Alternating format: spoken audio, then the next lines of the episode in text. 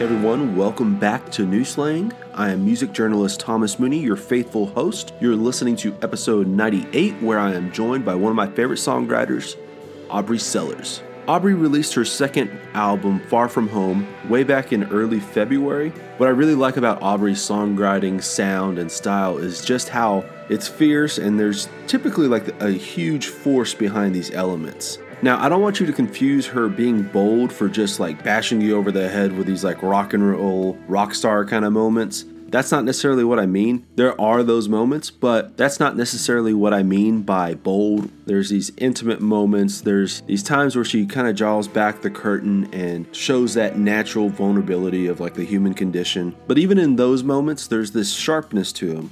There's this kind of this shimmering, steely glow what I really like about this album is how the sonic qualities really channel what she's singing about. Um, if she's being really, really bold and really confident, the music reflects that. She's being really, really vulnerable or talking about an intimate moment. She's kind of putting them in this like atmospheric bubble where it's almost whispery in a, in a way. They went out to Sonic Ranch to cut this record, so there's this desert aura to it as well that they kind of capture and they they really embrace that that warmth. I know Aubrey has often dubbed her music as quote unquote garage country, and she really hones in on what that is, like what the heart of what quote unquote garage country is. What I think that is is like they, they focus in on these like really raw elements, one of them being Aubrey's vocals, and in turn, that means there's a focus on her lyrics. I really love how crystal clear her vocals typically are. They're always out in front and she never gets lost in the mix.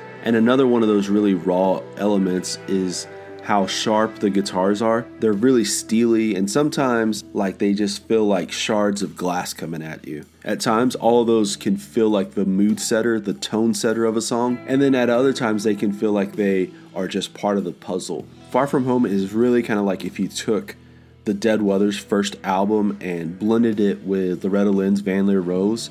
As a fan of albums, I encourage you to start every album from the beginning, but if you insist on a sampling first, check out the song Haven't Even Kissed Me Yet. It's really kind of like the epitome of all those vibrant elements that I've been talking about. Before we get started, if this is your first time listening to New Slang, I highly encourage you to hit that subscribe button. New Slang is currently on well, virtually every podcast f- platform there is, so you'll be able to find it on iTunes, Spotify, Google Podcast, and so on. I'd also highly appreciate if you gave the podcast a five star rating, write a review. If you do, tell me who have been your favorite guests, and then also mention who you think I should be trying to get on.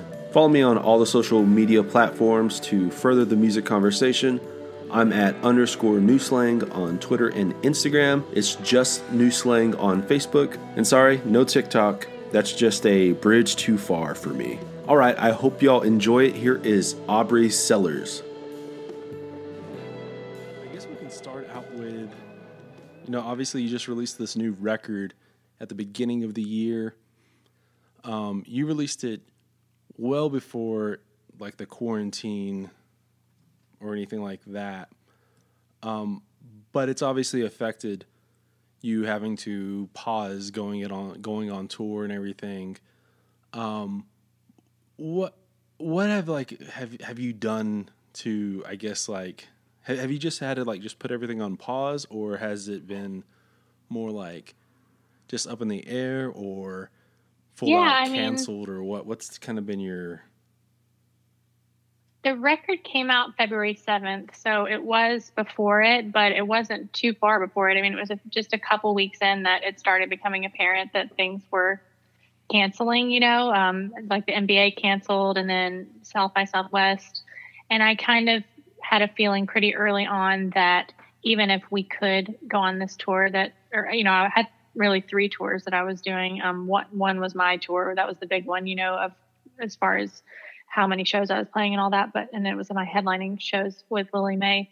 But um, it kind of became apparent to me that even if we could technically go on tour, that you know I, I didn't think that people were going to come out, and so um, I remember saying pretty early on I felt like it wasn't going to happen, and then you know, but of course we didn't want to jump the gun on it, so we just waited and kind of waited to see what was happening, and then more and more festivals were canceling all the way into next year, and uh, and then it just became apparent that it obviously we couldn't physically couldn't even do it if we wanted to, but I, I'm not sure I would have wanted to anyway, just because you know for the health health and safety of not only people coming out to the shows, but my band and and us, and uh, so we've been you know doing live streams like everybody else, and uh, doing interviews and and things like that, but it it does kind of feel like it just stopped everything, you know. And I know it's a weird, weird year to put out a record. I know I'm not the only person that's that's going through that, and so um, you know, I was lucky to have be able to play a, a few shows at the beginning of the year, but um,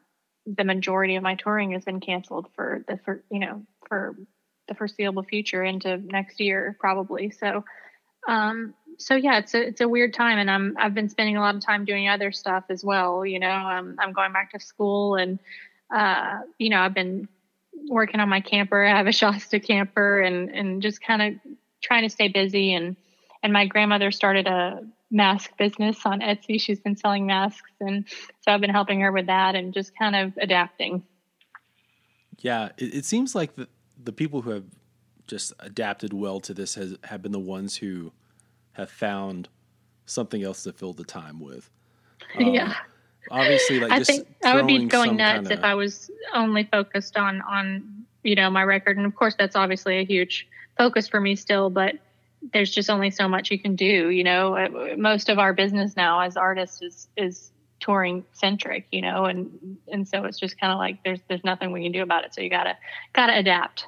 Mm-hmm. Yeah, it's I guess like back in the day, you know, you made a record so you could go on tour, or you you go on tour because you made a record, and then now it's like yeah. the other way around.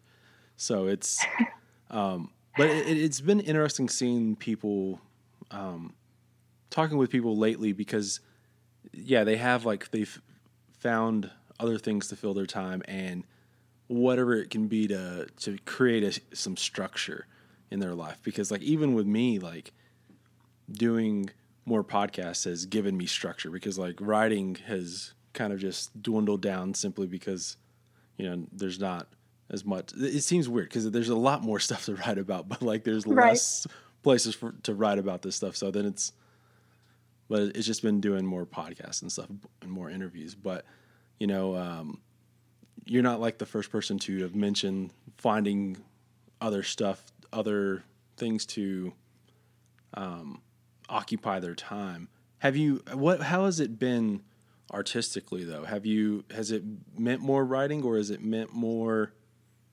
doing anything musically or artistically? Yeah. You know, I've, I've worked on a couple demos for things, which is not something I normally do. I don't normally make demos before I make a record. Uh, I normally just have the work tape of the song and then go in and record it. And so I've been doing a couple things that I don't normally do. Um, and I've been working on another project that I'm going to put out as well um, during this time. But, um, but yeah, I, have I've really kind of taken. It's hard for me since I just put out a record and was so geared up to go into promo mode and like touring and all that that that I don't really feel mm-hmm. like I'm in the space yet or ready yet to like work on a new record or you know I just don't feel like I'm ready for that. So I've been working a little bit on it, but um, it's not like that's where my head is at really at this time. Yeah, like I, I imagine that whenever you're whenever you put out a record, because like okay, like for me, after I finish an article or something, I always feel like my brain is mush. Like right after, like I just like yes, okay, I've I'm exhausted by putting all this energy into this idea. I imagine that's the same way for a song or you know tenfold when it's when it's a, a record because you're just kind of like you had put all this creative juice into this one thing and then you know obviously you release this record and um, but it's such a weird time obviously now because of the just like a simple pause like it feels like everyone wants you to put a pause on on life totally. but then like there's not really it's weird because like there's time is still passing. You know what I mean? Yeah. Um, yeah. I mean, that's for sure how it is for me. Um, like, you know, I, I get, I kind of put my brain into to different modes, you know what I mean? And for sure, when I've spent a lot of creative energy on something, um, I definitely have to get I, I'm a like I work on things in kind of bursts, you know, and and so um, I'm I'm definitely not the kind of steady, slow and steady kind of worker. You know, I'll work on something for two weeks and work on it more intensely than anyone has ever worked on something before. You know, like that's kind of how I work, and so um, you know, I feel like I have to be in the right headspace to to to do that kind of stuff, and so uh, you know, and I just don't feel the inspiration right now to fully throw myself into making a new project like you're saying. And yeah and i feel like when i work on something it, it can be kind of yeah draining like you said. Like i don't feel like uh, i have uh, the inspiration or the creative juices or whatever flowing that i need to to uh, create something that i'm proud of. Yeah you uh you mentioned your camper like i know you you've been posting some photos and stuff like that i was actually going to ask you about that um like what what's what's i guess the camper story are you what what what is your your goal with with having the the camper and everything? yeah, I bought it. I've had it for a while. Um, actually, when I was younger, I was obsessed with RVs. I don't know if it's because I grew up on a tour bus or what, but like I just love the idea of having your house on wheels. And and so I I found this uh, Shasta camper maybe five years ago, um, and you know it was it was a they only made about a hundred of this specific one that I have, and then the company that made them got bought out, so they just stopped making them. So it's actually kind of hard to find them and, and find information on them because they're so rare. But uh, yeah, but I was obsessed with RVs when I was little. I remember uh, calling like the there was like an RV commercial that used to play on, TV, and I called and got their brochure and stuff. And so I've just been obsessed with with that stuff since I was a little girl. And and so anyway, when I found this one, I was super excited about it. My mom had an Airstream, and so I'm just, you know, I'm kind of used to to the camper lifestyle, and um, and I just find it really fun to have your house on wheels and, and take it wherever. So I've had it. It's been sitting at my. I moved out to California two years ago, and uh, it's been sitting in my dad's house in Tennessee. So I I picked it up finally, and I'm taking it out there, and uh, I'm kind of at the halfway point right now in Texas, and I'm just fixing it up and cleaning it out and getting it ready again because it's been sitting for a while. And and since, uh, you know, touring probably isn't going to be a thing for a while, I just figured I'd have more time to travel and, and do that kind of stuff for fun uh, this year. And, and maybe uh, I'll be inspired and, and kind of fill my cup again. Yeah. Is that part, is, is partly part of this, like, I don't know, like the, the decluttering of life stuff, you know, like the, is it Marie Kondo? Like the, Is, like, is, what is that called? Spark joy. yeah, yeah. Like, yeah. Does it? Does it? yeah, I joy? mean, that always feels good to me to kind of clean everything out and kind of take care of all the. I think a lot of people right now are taking care of a bunch of stuff that they, you know, kind of put on the back burner or whatever. And I've been wanting to do this for a while, and I thought that I would. I was kind of conf- like having trouble figuring out how I was going to get it all the way out to LA from Tennessee because I didn't want to drive my truck all the way to Tennessee and then all the way back out to California and blah blah blah. So it just kind of worked out perfectly. My dad ended up bringing it to me at the halfway point, and um, and so it just worked out and gave me something to do. And and I'm excited to uh, bring it up and down the West Coast because I think like the Northwest is some of the prettiest scenery in the whole country.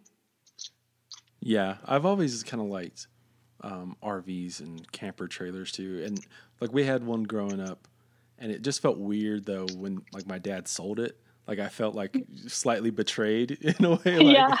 how could you give this up? You know, and I, I think he, we ended up getting another one soon thereafter. But like it's, I don't know. I, I've always kind of been like super. I'm probably too attached to things to to like fully live in a camper trailer or anything like that, or in a mini home. Oh yeah, I mean, I'm not gonna or, live in it full time. Yeah. I mean, I, I I could, but you know, my boyfriend uh, is a musician and has a ton of studio gear and stuff like that. And so, I mean, we could, I mean, even if I wanted to, he couldn't, you know, I can, I can pretty much live without stuff. The only thing I have a lot of is books. and mm-hmm. I also have two cats and I don't think they want to live in a little camper. yeah. I, uh, do you know Emily Scott Robinson by chance? I, I know um, of her, yeah. Okay, so she, I did a podcast with her a couple weeks back, and she and her husband live in a um, a trailer and um, they've lived in it for a couple years but like we had like this hour long conversation about the tiny home aspects of it all and uh, yeah like they're i think she said like they're looking to like not live in it anymore soon after after this, but like it was a, a good experience. And, you know, I don't know. It's, uh, it, I still like when I was talking to her, I'm like, I don't know if I can just give up all this stuff that I have now, you know. So, totally. I, I mean, you put in storage. I thought about it. I thought because you know, honestly, having the store canceled and everything, I thought, good lord, I don't know what our LA is expensive to live in, you know, and, and I just didn't know. And I thought if I had to, could I move everything into storage and live in this, you know? And and you know, I think I could, but uh, mine's pretty small. Theirs is probably bigger. Um, and I would also say if, if, I lived alone, then I might be able to do it. But with with uh, the both of us and the two cats, I think I might it might drive me insane. We we like to have our own space to to do stuff and decompress. And I'm pretty introverted, so I need like an absurd amount of alone time and like time to recharge. So uh, I'm not I'm not sure if I could do it full time and stay sane with someone else.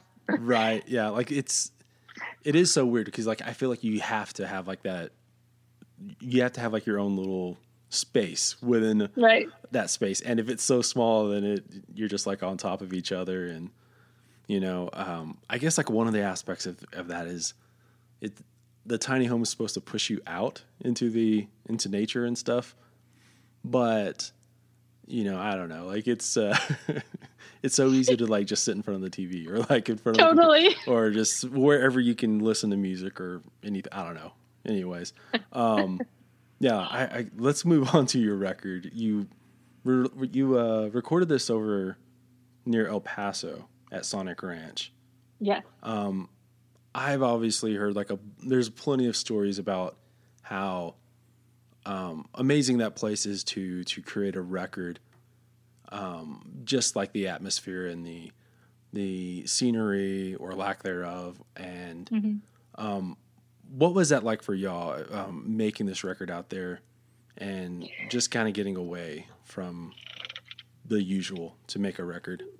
For sure. I um, was very inspired, you know, kind of leading up to this record by a lot of what I call desert music, very kind of like Quentin Tarantino soundtracks and like the Ventures in Space record, which, you know, I know there's surf rock, but I feel like that record in particular is kind of spacey and deserty sounding to me. And and uh, so I've been listening to a lot of stuff like that. And um, and when I heard about the studio, I was like, this seems like the perfect place to go. And also, I just love the fact that you know you all go there together and you stay there the whole time you're tracking. And so you know, there's no you're you're fully in making this record, and everybody's getting outside of Nashville and and you know i really do think that your surroundings affect what you're making and and you know kind of help you get into a new headspace and it felt a little bit like especially in nashville since everyone you know makes music full time it, it, can get a little routine i think there and become kind of more like a regular job. And and i think doing something like this going somewhere like sonic ranch kind of takes you out of that and and just puts your head into a new space. And and so um it was really fun and and i like the fact that we could all be there and and uh and immerse ourselves you know? So that was the first time i'd done that. The first record we made was in Nashville at a studio there, and that was great too. But um, but yeah, I just thought not only was was it cool for us all to be there together, but but it was cool to that there was a studio that kind of fit that vibe that I was feeling, and I really do think that it influenced the way it sounded, and and uh, I think it fit kind of what I had in my head as a vision for this record. Yeah, there's something very um, just special about a quote unquote like destination record.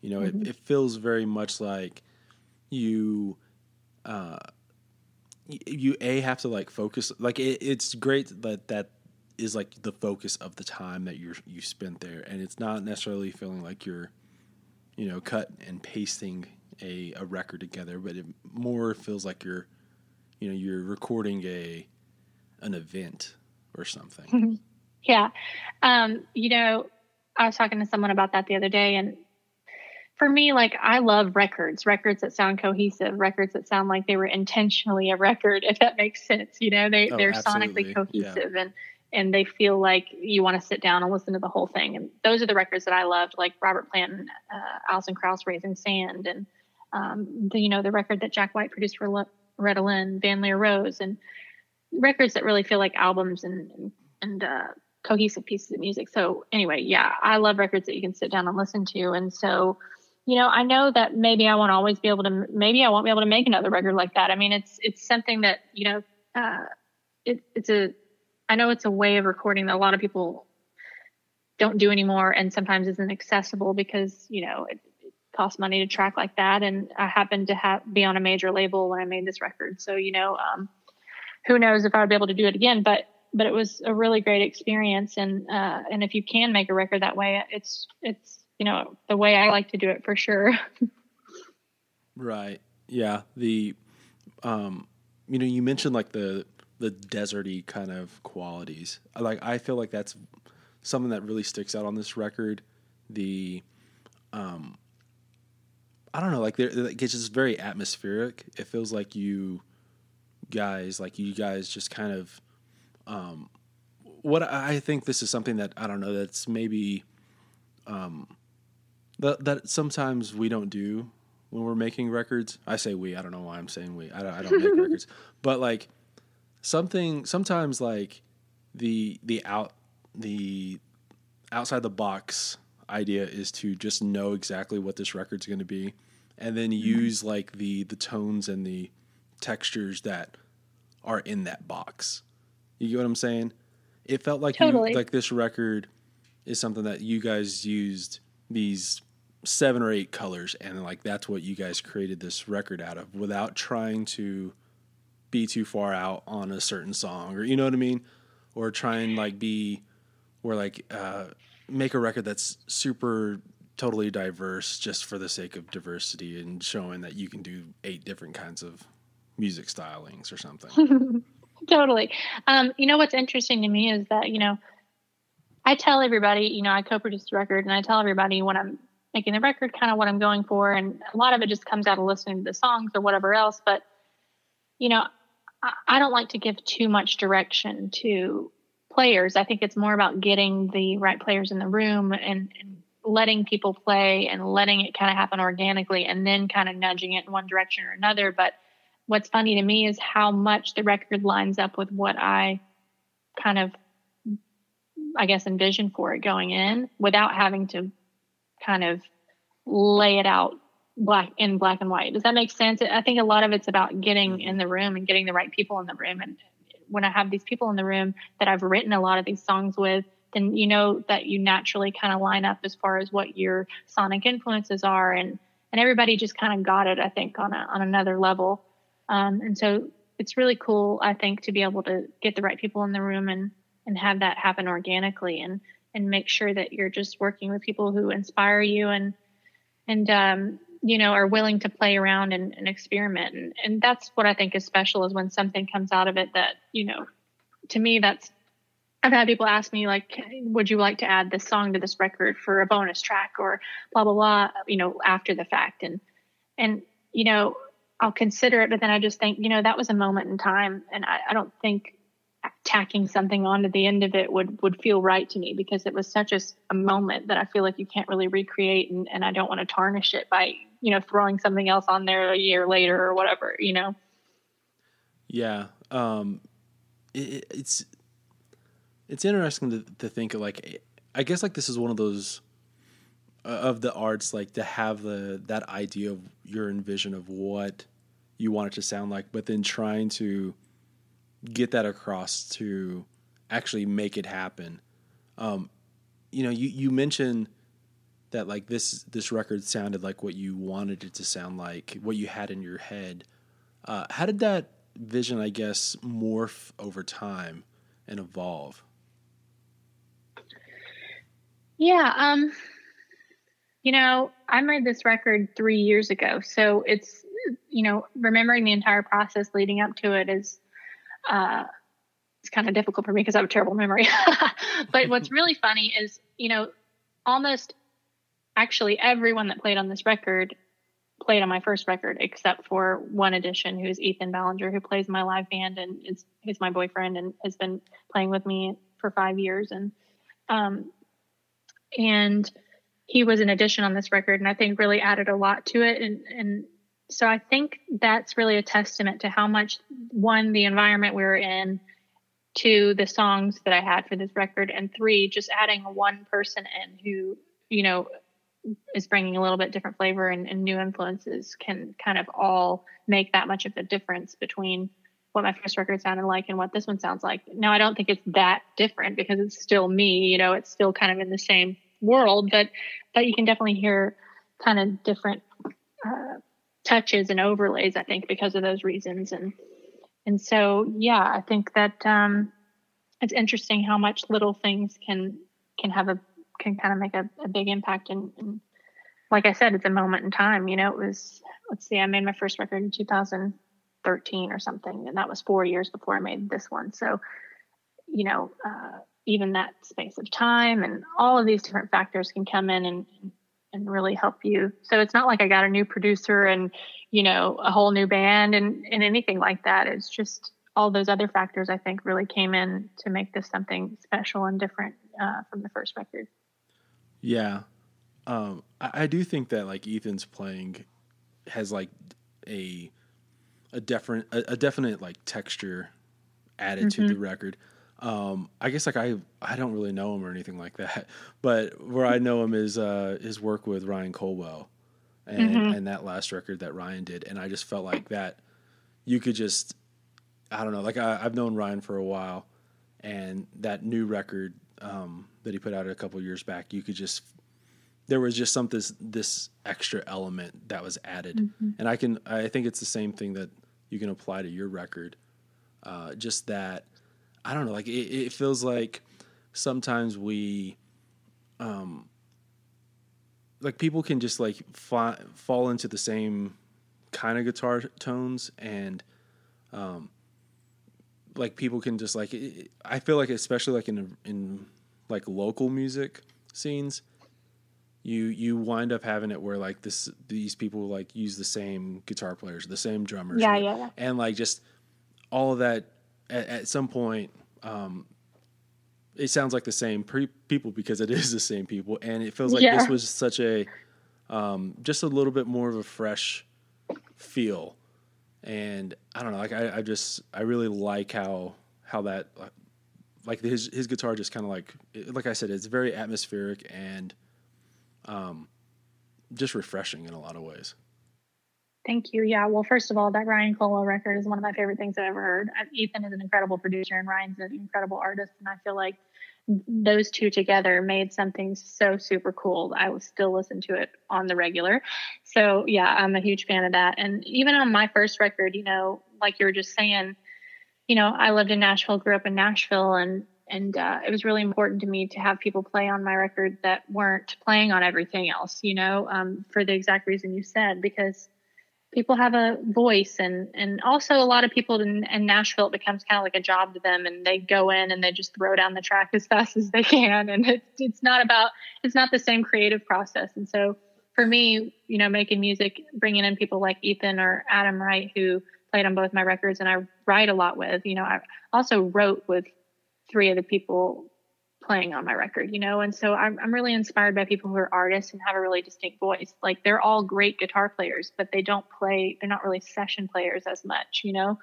Um, and I love, I love that because they have a really distinct voice and I feel like it brings something unique to the, to the music. And, and I just, I love to listen to all their music and all the stuff they make and, and just really inspired by, by the other stuff that they do as well. This episode is sponsored by Wicker's Mesquite Smoked Jalapeno Jelly. It's owned and operated by my buddy Wes Wicker, who makes the jelly in small batches for the best quality and freshness. He smokes the peppers with mesquite and uses pure cane sugar to make the jelly. What you get is this great blend of smoky, sweet, and spicy. It's addictively savory. For those uninitiated, Wickers is a great addition to any chef's kitchen. Part of what makes Wickers so great is just how versatile it really is. For starters, it makes a great meat glaze. Throw it on a batch of hot wings, use it on some pork ribs, some pork chops, really whatever you can think of. Eat it on biscuits, cornbread, bagels, or toast. Throw it on a ham or turkey sandwich. Another super simple but effective way is to get some cream cheese, throw some Wickers on top, and then grab your favorite cracker. Wickers is currently stocked at a handful of places in Lubbock and on the South Plains, as well as some Fort Worth and DFW locations. But the easiest way to get your hands on a jar is to head over to wickerstx.com. That's W I C K E R S T X.com. I'll throw a link into the show notes for good measure. They currently come in two varieties original and now hot, if you need just a little bit more kick in your bite.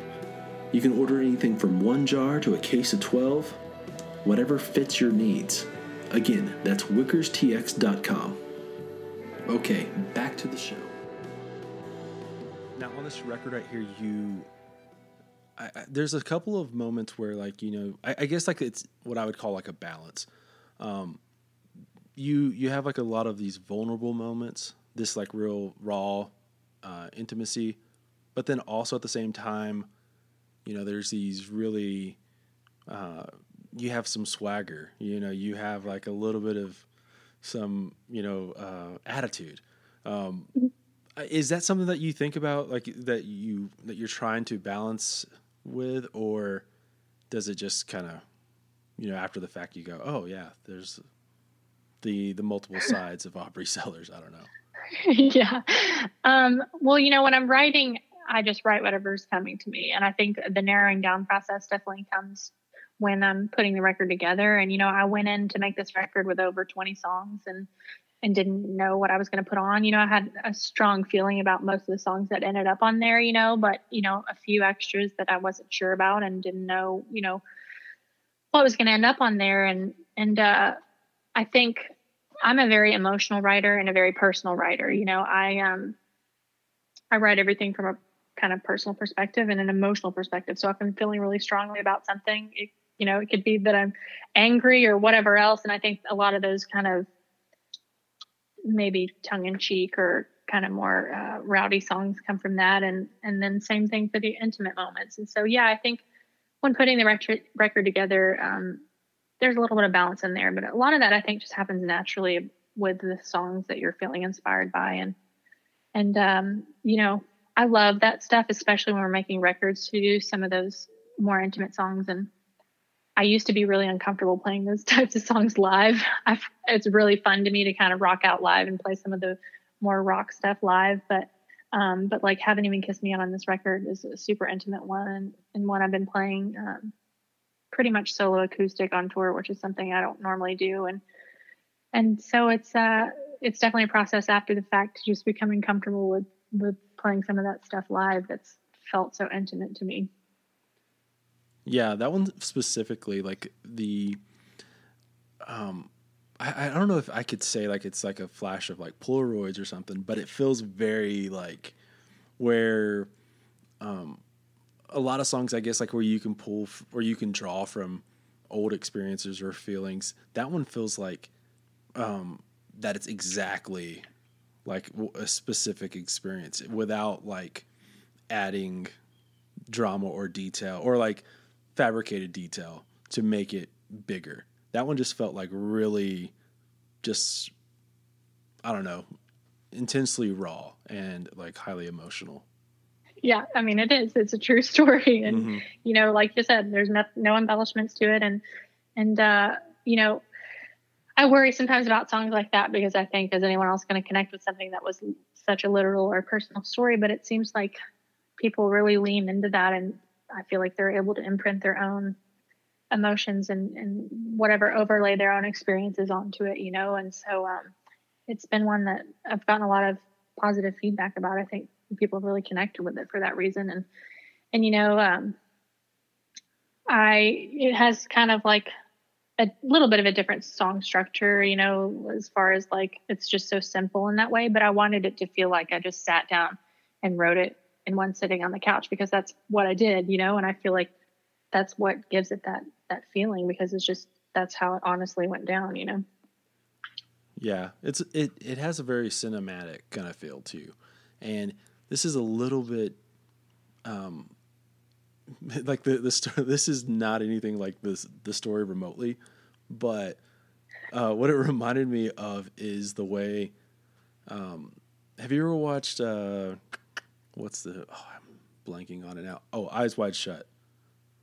Um, I actually have never seen that movie. I know okay. what it is, obviously. Okay, so like Nicole Kidman in that movie is like explain or telling a story to Tom Cruise's character, and they're like a married couple, and it's a very very intense scene. But like they're just in their bedroom, and she's telling this story to Tom, who's like sitting on she's sitting on the floor, he's sitting on like the edge of the bed, and she had just like they had just smoked some pot, and like just the way she told the story really is like it's very soft and very intense and um, that's what it reminded me of mostly is that scene but the awesome. thing is is that like if you go watch it you're gonna go well that's not any like the story is like nothing the story is like that she's tell tells him is like the um how she almost cheated on him once and like but like it's a very like just the way how soft she is is like yeah yeah yeah a lot of the things that you i don't know like you pull from that song um, I have to watch it for sure. No, yeah. I, I get it. It's the vibe of it. That's cool. Yeah. Now, like the one question I, I just I thought of this earlier because I was listening to the record. Um, the very beginning of that song, it sounds similar to "Kiss Me" by Sixpence None the Richer. Is funny. that? Uh, I, am assuming like that's not like on purpose, or maybe it no, was it wasn't intentional. Okay. Uh, I had someone else. Someone else said that to me, and I thought no, it wasn't intentional, but um, maybe I should pretend like it was because uh, you know it'll be like an homage to that song, like a like a uh, like uh, Stranger Things. What do they call the other world? It's like the it's like the flip uh, the flip side down. of that song. yeah, yeah, yeah, yeah. It, I don't know. Like it's um because it's I guess that song right there is a little bit more upbeat um, but For like sure. it, it, there's like these little like I don't know like the atmosphere the uh, it feels very very similar. But and then I didn't know just because like they're both about kiss me. So um, yeah, I wonder if it has if it didn't have the words "kiss me" in it, if, if anyone would say that. mm-hmm. Yeah. Uh, now, also on this record, you you go into, um, like mental health and anxiety and some like really intimate um, aspects of of yourself that aren't like I think like most people think of like intimacy as relationship wise, but like those mm-hmm. are very intimate and very um, vulnerable places as well.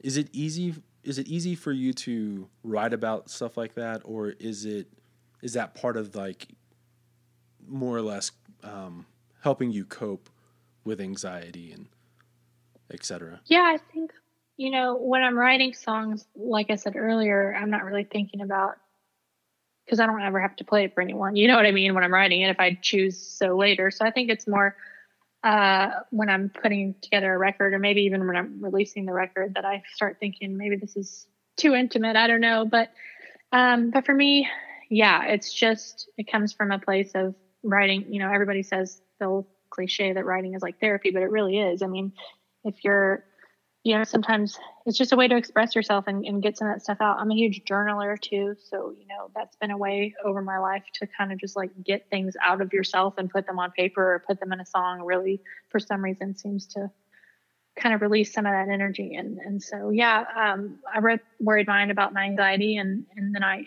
also wrote a, an accompanying piece in the Huffington Post about it that was kind of goes into a little more detail. And it's just been something that, you know, I've dealt with my whole life looking back, I think didn't realize it, you know, growing up that, that I was like an overly anxious individual until I got older and it, it became more prominent. But, um, but yeah, I think the reason I write songs like that and, and love to play them live is just because people, that's another one that people have really mentioned a lot to me because, you know, they'll, they'll either say it's something they've been through or something. I had somebody come up and say, I'm going to play this song for my wife because she, she goes through this and, you know, it's just really nice to know that when you share those experiences, it can maybe help someone or at least help them know that they're not alone in that experience. Yeah. Yeah. Like it's, um, yeah, I, I don't know. Like, I feel like, um, I was talking with, with someone the other day about how, now this is like coming from like a male perspective, how like growing up, like, uh, you're kind of like never told to, like express any kind of like those those doubts in yourself um, when it comes mm-hmm. to anything like that. Um, but like as this this new this newer generation, it's been a little bit more easy to to talk about therapy and talk about being like not a quote unquote, you know, strong man, you know, or just a strong individual. Um, For sure. I, I think like it's it's very important and kind of like you know essential to uh, for other people to understand that like everyone kind of goes through these things and that like I think for so many people songwriters and artists are heroes and you can easily get like a sense that you know these people are you know just they're superheroes. They're not flawed in any kind of way. And just I guess like you know pulling back that curtain is it can be you know essential and uh, very important and profound for people in their lives. For sure, like you said, normalizing it I think is a really good thing because especially therapy um, seems like such a normal thing to me, and, and I hope that it, it becomes more and more that for other people it becomes like going to the doctor or whatever else because I think it's something that everyone can benefit from, you know, and and uh, yeah, I think the more we talk about it, the more people realize, oh, this is normal. You know, um, other people go through it and they're not ashamed to talk about it or or go get help or whatever they need. So, um, like you said, yeah, it's like, and of course, gender stereotypes can play into that too. And so the more we talk about uh, that, can can kind of lend itself to fixing some of those issues, hopefully, and help everybody just get better and be kinder to one another and feel more secure and safe. Yeah, it's it's strange because like I guess also forever I've always heard, and you'll see a lot of people on social media talk about how, you know, um, listening to music is their is the best thing that that can happen when they're going through these rough times, and it's like, yeah, absolutely, but um, you'll also see them talk out the other side of their mouth and act as if like mental health or you know, even admitting to having these hard, like going through struggles, is is like a weakness or something. And it's like, no, like you're you're finding a way to cope by listening to like music that makes you feel better or like makes you feel like you're being understood. So I don't know. Sometimes maybe like talk with somebody or like you know, uh, write all this. I don't know. Like find something that works for you. Also, you know, it's it's, uh, totally, uh, and I think, like you said, people probably have coping mechanisms that they don't even realize are are what you know coping mechanisms, and so you know, uh, people I think don't understand that to varying degrees. These are things that everybody goes through, and they just you know uh, may not understand how much or how little, and they may not be aware. They they may have grown up in a family or something that that didn't kind of, like you said, encourage talking about stuff like that, and so I think a lot of people kind of suppress it until it becomes too much to bear later on in life. So it's it's good to pay attention and be open to these things uh, and kind of watch for patterns and, and, just be aware of what helps you and, and kind of what you need and, and not put other people down for what they need. yeah. It, it, I, I'm 100% sure. Like it's one of those things where, uh, you know, for forever, you would see like these guys just drop dead from a heart attack at 50, you know, and it's like, well, what was, oh my gosh, what happened? And it's like, no, there's probably because they were holding literally everything in without, you know, totally to somebody. So yes, uh, and and like you said, it's a generational thing too. Like you know, mm-hmm. it used to be much more. You know, people used to be much more closed off about that um, for whatever reason, and and uh, definitely think it's as time is going on, people are opening up more and more. Yeah. Now, as for like, obviously, uh, I guess let's. I'm gonna make a little break here, like I tried to tell okay. myself before.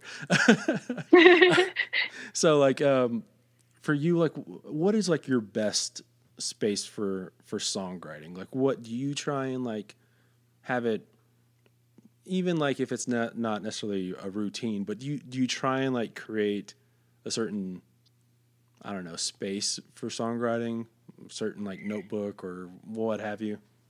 I don't have any routine. um, the only thing I do fairly consistently is I just have a running list of notes in my phone. Uh, or you know, I'll record little snippets on my voice memos. Those are the kind of the only things I do consistently, as far as just oh, I had a little melody idea, or had a little line idea or whatever, and I'll write those down and and uh and then when I'm feeling inspired to write, maybe go back and use some of those pieces, especially if I'm going to co-write with someone else. And uh, you know, but I'm not a huge co-writer. I've done a lot of co-writing in the past, as far as like the kind of more traditional go to your 11 a.m. appointment in Nashville and write with you know two other writers or whatever. But for me, it's more about like I said earlier, writing with the people that I love and love to work with, and and uh, feels more like a collaboration in that way. And so, um, yeah, I don't have any specific routine. I tend to write just when inspiration strikes, or if I feel like, let's say, like you know, six months from now, I'm feeling like okay, I'm, I'm I'm feeling kind of inspired, I like maybe have an idea for a new direction for an album or whatever, then I'll kind of get a fire under me and, and start writing more intentionally, you know. Um, but it does happen for me in kind of bursts more so than consistently. Yeah. Are you like a notebook writer or is it, you know, on the, do you have the laptop out or do you, mm. you know, what, what is the, it's different every time. I have, I have written songs and I have written songs in um, notebooks. Um, I have some like a, a lot of the songs on the first record that are written in notebooks, but then yeah, a lot of the time I write on my computer or my iPad or whatever else, and it's it's changed over time. I used to have a app on my iPad that they I don't even think exists anymore. So I was actually trying to play some of the files off there the other day and couldn't even get them to play. So uh, be careful with the kind of technology that you use because uh, you know it could uh, be defunct later. But um, yeah, but um, yeah, I don't, I'm not a huge notebook writer just because I travel so much. It's hard to carry a bunch of crap with me all, all the time, you know. So I try to keep it pretty light. But but yeah, sometimes I do. Sometimes I think I mix it up because for me, like, okay, I get out a pen and paper this time, and, and maybe kind of unlocks something different in your brain, you know. And same thing with a new environment or a new you know person you're working with or whatever i feel like mixing it up for me is the key to keeping things fresh and keeping things new yeah it, it's this weird like i guess like the weird balance between like romanticism and practicality as far as like yeah. how you write um because it's obviously so much easier to write on a computer but then also at the same time you know are they going to uh someone said this the other day was like I, I just can't imagine them like uh, you know the Country Music Hall of Fame museum like having someone's laptop in there you know totally you know exactly and and I've had like actually lyrics in the Hall of Fame and uh, they were written in a notebook you know so like you said they used my lyrics for light of day from a notebook because I wrote them in a notebook but some of my other songs I definitely did not. So uh, I don't know. yeah. yeah. I, I, don't know. I think it would be kind of funny to see like yeah. you know um, i need my computer so you're gonna have to use a fake one. Yeah yeah just here's a, a jump drive that you can uh, something like that i don't know a dropbox link. Yeah. I think like that what reminds me of that is the i don't even know where i maybe like reddit or something like some kid sending in a uh, a santa claus letter with like a a hyperlink address, but it being like of a photo or something. So it just had like a lot of random numbers and letters and stuff. Maybe just like a photo of that and be like, this is, I don't know, Amarillo by morning. Yeah. no, you know, I don't know, something like that. This episode is sponsored by Smith Iron and Design. It's owned and operated by one of my good friends, Aaron Smith, and his dad, Sonny. As the name implies, Smith Iron and Design specializes in creating custom metal and woodwork. They have a vast array of metal signs that are perfect wall decor that'll tie our room together. They design everything from welcome signs to family crests, flags, and Texas cutouts. They have a series of these metal wreaths that are perfect for your front door, and you are able to change them out depending on the season. Are you a sports fan? Well, there's nothing better than having a giant logo of your team on the wall of your den or office. When it comes to signage, the possibilities are really endless. What you should really do though is head over to smithironanddesign.com to get a look at their vast portfolio. That's smithironanddesign.com. I'll throw a link into the show notes as well. They don't just do signs either. Some of the smaller items are custom bottle openers and keychains. Then they also have bookshelves, TV stands, nightstands, and fire pits. You know, it was about a year ago, Aaron built me a custom shelf. I needed something new to store some of my vinyl, and everything I had come across, either the shelves weren't big enough for LPs, or it looked too bland or cheaply made, or to be perfectly honest, too expensive. So I wound up talking with Aaron, and about a week later, I was able to pick up this custom shelf unit that's just been amazing. It's incredibly sturdy, has a bit of a rustic feel. In my opinion, one of the best parts was just having so much control in the process. You can get them as tall as you want with the shelves at the perfect depth and length. Again, for me, this was for storing vinyl, so they had to be a certain height and depth. I've been thinking about getting a custom bookshelf companion piece soon as well. Now, for the most part, they primarily serve the Lubbock area and the South Plains, but for some of their smaller pieces, they're able to ship nationwide as well. Again, smithironanddesign.com. Now back to the show. Um, yeah, like I guess like what also like I was gonna ask about the, you know, you mentioned doing like the 11 a.m. Nashville rides. Do you kind of like think of like, oh, here are the, I don't know, two or three ideas I have that maybe work in this, or like what? I guess like what, what do you do to prep for something like that? Yeah, I mean, like I said, I always have my running list of ideas in my phone, have those available, and then uh, thinking about a co-write, I think sometimes you can go in like I've found that for myself because I don't write for other artists. I really only write for myself. That it helps if I'm, especially if I'm writing with a newer person, to have a song like maybe half finished or almost done. Like One Town's Trash on this record, um, I'd pretty much written a lot of already before I wrote with um, Brendan Benson, and of course he brought a lot to the song as well. But I had never written with him before, and that's a little bit different because that's not your typical go sit down and co-write. I mean, you know, this was me seeking out an artist that I love and want to write with. It's a little, it's a little different than if your publishing company or label or somebody sets you up to go write with a stranger. that's a professional, full-time songwriter. You know what I mean? It's just a, it feels like a different vibe. Mm-hmm. But, um, but yeah, I mean, it, it, it, I always have ideas with me, but um, you know, hopefully the person you're writing with does as well. And you just kind of go in open minded and roll, you know, run through some ideas that you have, some ideas that they have, and kind of just feel the room and feel what everybody's feeling. And that's just kind of happens organically in that way. And people are just different. Everybody writes differently. People, some people are really impatient and like to write really quickly. And I'm, I'm more of a slow, slow writer for sure. And, um, and also like if I'm not feeling something that's going down in the room, I tend to just kind of shut down. um, and you know, one thing I've learned about myself for sure is that lyrics have to be really driven by something that I've been through or something that is said the way that I would say it, you know. Um, otherwise, I just have a hard time singing it. And so, for that reason, I think I haven't gotten many songs if any, looking back that have been on my records that came from those kind of sessions. Um, you know, a lot of my stuff that I end up recording tends to be stuff either I wrote by myself or wrote with people who I've written with a lot or artists that I admire, people that I just really feel like I vibe with and and uh, feel like more of a musical collaboration rather than a writing appointment, if that makes sense.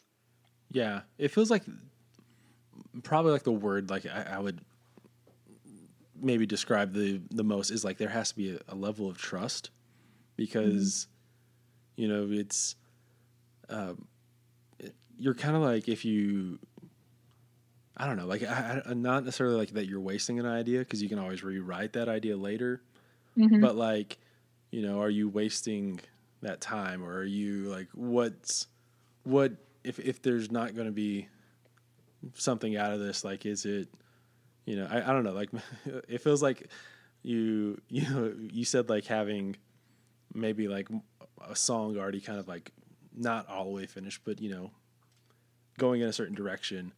Um, that first time, it's like almost like a, a testing process if like, this totally. is going to work, or you know what I mean, or like you know, uh, you passed or you failed. You know, I don't know. Like it, it's such a because it feels so weird because like I, you know, I, I would ne- almost. I mean, like there's people who do write um, articles together on something, right? But that's so rare. It, it feels Mhm. like I that's something that you're like giving up so much power when it becomes at least half or something like that. I don't know. It's uh, I don't know. I've seen people write books together, and I've actually read a book that was written, like a fiction book that was written by two people, and I was like, how in the world? I can't even imagine how. It's so difficult to write with people that you, you know, a song that's three minutes long. I can't imagine writing an entire novel together. Um, yeah, that. but yeah, it's uh, it's definitely an interesting process, and like you said, I mean, you just kind of have to feel it out, and sometimes something magically comes out of it, or some, you know, it doesn't, and and but I've just learned about myself the kind of things that I, the circumstances, I guess, that I tend to get more songs out that I like, and and and so um, that typical route hasn't really been one that seemed to serve me musically. Yeah. Do you try and like hang out beforehand? a Like- lot of, i mean I- i mean i write with a lot of people that i know from whatever you know from seeing around or maybe they were at my publishing company or whatever else. I mean of course but um but some you know occasionally too i've, I've written a, a good bit with people that i don't know very well just because people wanted me to write with them or recommended them or whatever else. And so i've been in all circumstances. Yeah yeah. The just i don't know. It's i don't know. It's just i found that like the the co-writing world maybe like more interesting uh than like even just like just songwriting in general because it just feels like it's so many like obviously it, it has to do with like just um that trust like i was saying like egos and like just the chemistry between people and just um I don't know, like even just s- simple things, you know, that, um, like you said, like people wanting to just like do it really, really quickly, and then other people being a lot more of a slow burner process, or I don't know. It's just, I don't know. Maybe I that's the book that I'll write with somebody, is like the the co-writing, co-author book. I don't know. That would be funny. Yeah, I mean, you know, it's hard. Uh, Like I said earlier, I write for my my records, you know, so it's a very different than someone who writes full time as a songwriter for other artists, and it's becoming kind of a dying art in that way because you can't really make money doing that anymore unless you're writing for radio, which is a very narrow, you know, platform. There's only kind of a couple things you can write for that platform. And so when you when when most of the songwriters in Nashville, which I'm not even in Nashville anymore, so this doesn't really apply to me anymore because I don't really exist in that world. But when I did, um, you know, it feels like, you know, they're they're writing, they're kind of too much business bleeds into it. Does that make sense? Like it feels like you feel uncomfortable because you're like, this person doesn't want to write a song for my record. They want to write a song, you know, that to get on the radio or to make a name for themselves as a songwriter to make money, which is totally a valid thing to do. But, um, you know, that's not really where my head's at when I'm making music. And so just for that reason, it felt like, you know, it didn't really line up with, with what I'm trying to do as an artist and, and what, what I love about music. Yeah, like obviously, like I think um, it's very, very easy to just you know uh, get on the soapbox and just talk about how bad you know top forty country music radio is, top forty whatever the pop music is, right? Um, but like there is something to there's definitely like I, I feel like um, we could all like just get really angry about it and um, but it's so exhausting. But like there is obviously something to criticize about it. It feels like um so many songs feel like it, it's just like the algorithm of like what is popular with with people like 18 to 25 and like you know you have to use keywords and then i don't even know if that's really even the case but you know what i'm saying like it feels like an algorithm of these are the things like this the six things we can sing about and Exactly. And we'll just recycle it and just put it in a different order 400 times, mhm. you know? yeah But I, you know, and that's fine if that's what people want to do. Cool. It just doesn't speak to me, and it's never been what I'm passionate about. And I think growing up around the music business has made me even more kind of averse to it in, in a way. um, rather than the opposite, you know? So, yeah, I just, I've been lucky to grow up around family and, and people who really love music for music's sake. And, and even if we're, you know, even if we weren't doing it professionally, we would still be doing it just because we love music and care about it being real and honest, you know? And so that's where, you know, my inspiration comes from. And, and so just, you know, I don't sometimes align with, with that world for that reason. And, and that's fine. Everybody has their own thing. It's just not my thing. yeah, no, I, I, I, would, I would pretty much agree, even though I didn't grow up uh, around there. Um, and I was going to ask about that though. Like, how how is that? Um, I guess like how how aware were you growing up that like you know you had family that were um, you know just obviously famous people you know or like just like super involved in like the act like the the music business.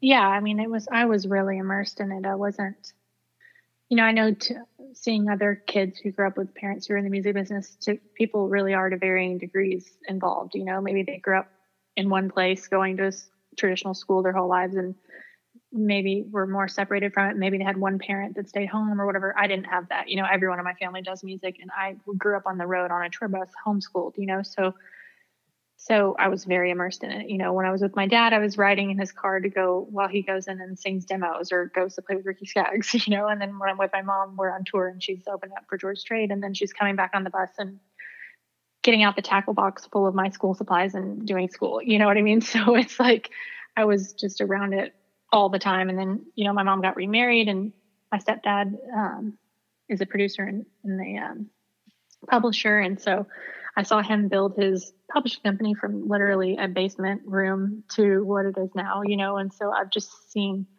been very involved in, and around it and very aware of, of all of it, you know.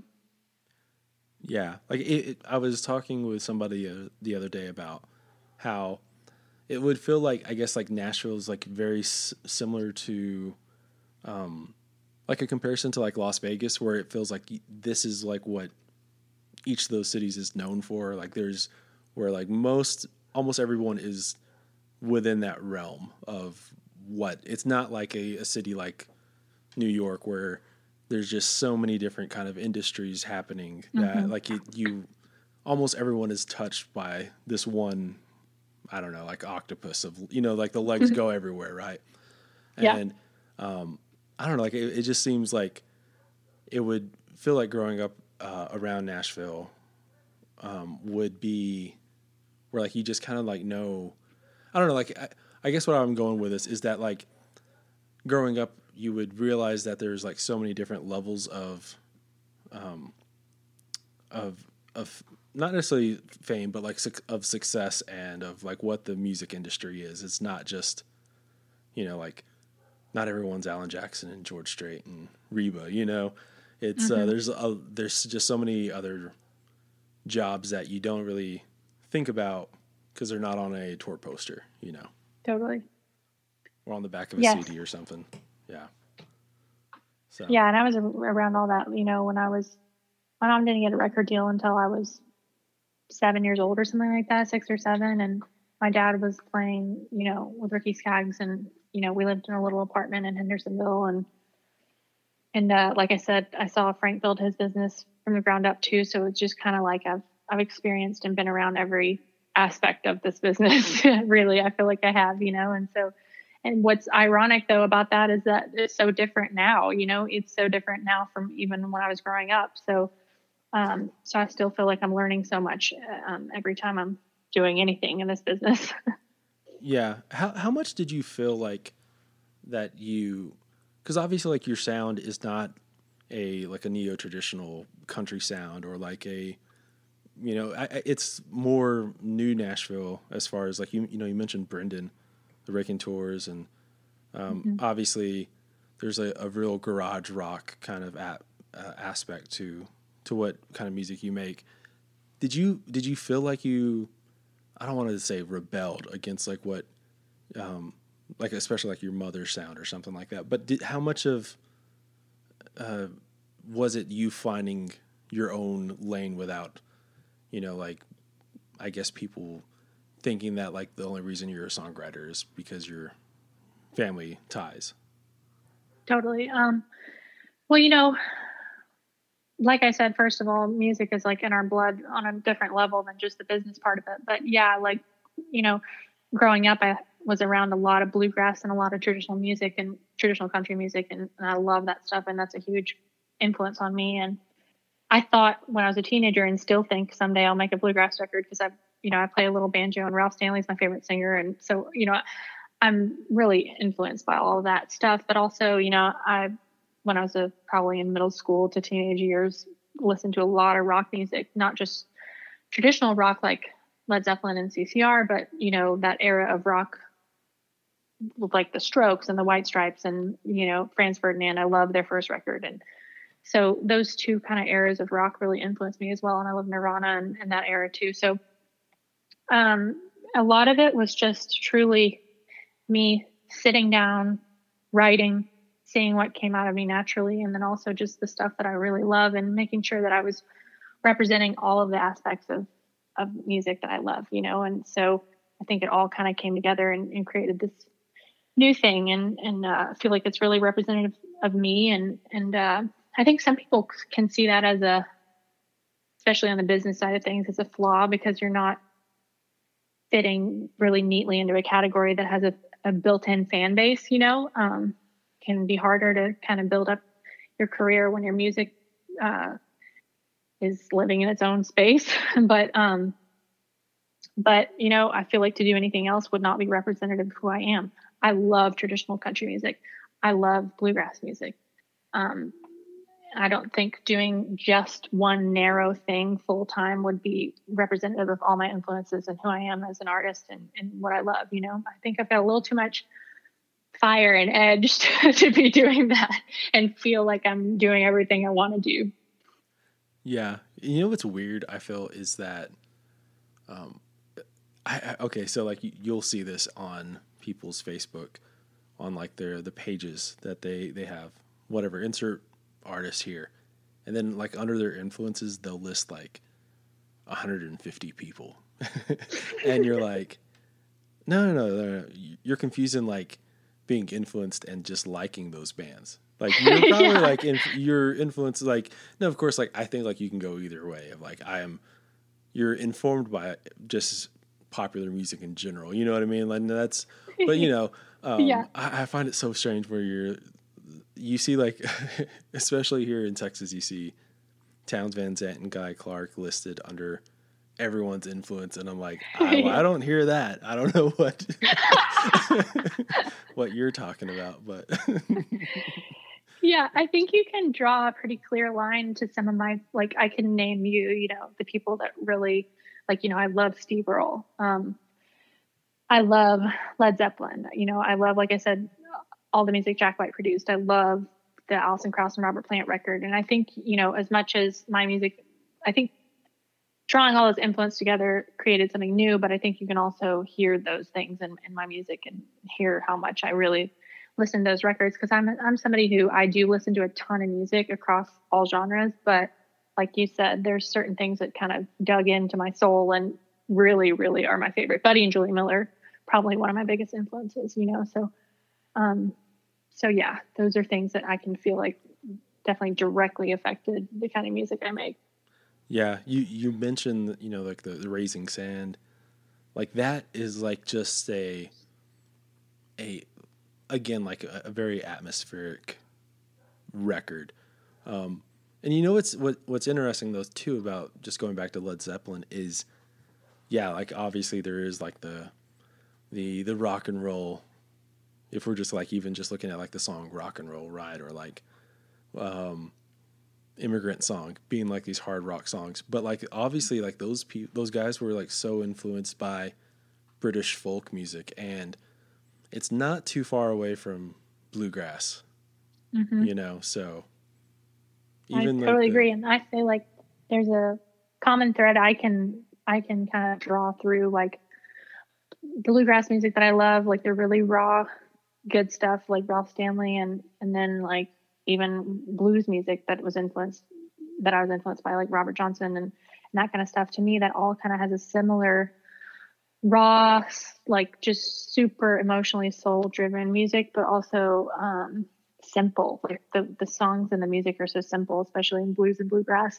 And, that really um, influenced me as well as I think with songwriting and just the kind of songs that I've listened to naturally or the kind of songs that I write, you know? Yeah. Yeah. The, it's, it's sometimes so funny how like, I think sometimes we can like overcomplicate s- stuff, right? Like sometimes like the best music, like just think about, you mentioned Robert Johnson or like Hank Williams. Uh, they captured a very specific raw emotion and sometimes you just you can't get any better than than that just them just saying it simply yeah and, just yeah, yeah, it's about the for me and that's people you know when people say like are you driven by lyrics or, or melody like i'm a huge melody person because i think that's what makes music music and so for me it's more about the the impression that you're putting on a song when you're listening or, or that you're getting from the song when you're listening um, you know if you know that band Sigur Rós, I'm going to say their name wrong. They're from Iceland or whatever. Mm-hmm. They um, made a whole record where their lyrics were gibberish, like, um, which sounds silly, but uh, it's a beautiful record, and they're not saying any real words. you know what I mean? And so I think mm-hmm. there's like there's something deeper than just uh, being overly wordy and flowery with your lyrics that that speaks to me as an artist. But I know that's not, you know, that's not how everyone loves to consume music or listen to music, but but um, I love music for music's sake, and I love simple stuff. Yeah, like uh, like one of my favorite bands is Explosions in the Sky, and of course, like you know that's just post rock, and I, I think like the the the thing about it though that people have a hard time, um, because I, I don't know, like I think that they can they definitely people can draw, uh, and feel like the emotional swell of, of that kind of music, but it's hard to um, describe why. You know what I mean? Like it's because mm-hmm. like even like with me, like it sometimes I'm like you you're just kind of at a loss of like why you have this emotional pull from a song without any lyrics. You know, it's it's very easy to just like oh I the reason I like this song or it you know it makes me feel this way is because of these lines. You know, it's so easy to make those connections while sometimes like just the if it's just music it's hard to just uh to describe it totally so. and that's the it's like when you listen to music like that and you have like a moment with yourself and the music it's like yeah it's indescribable that's like the magic of it you know so yeah that's the stuff you know like driving late at night listening to a song that like you said, the melody touches you or whatever. I just feel like there's some magic there, and there's no need to explain it. It's just who knows where it comes from. It's it's great, you know. Yeah, yeah. It's just it's um, yeah. It's the mystery of it all, right? It's just the mm-hmm. I don't know. It's just something I don't know. It's a part of me, like as a journalist, wants to know exactly why, but then also I'm like just let it be. Like you don't have to figure out everything. totally. so anyways, um, yeah, it's been really great talking with you about uh, your music and just music in general. Thank you so much for yeah. having me. Yeah, it feels Glad like Glad I got to speak to you. I would like to talk on Twitter or whatever. All right, guys, thanks for listening to New Slang. Be sure to check out Aubrie Sellers' latest album, Far From Home. Check out episode sponsors Smith Iron and Design and Wickers Jalapeno Jelly. I'll see you next week for more New Slang episodes.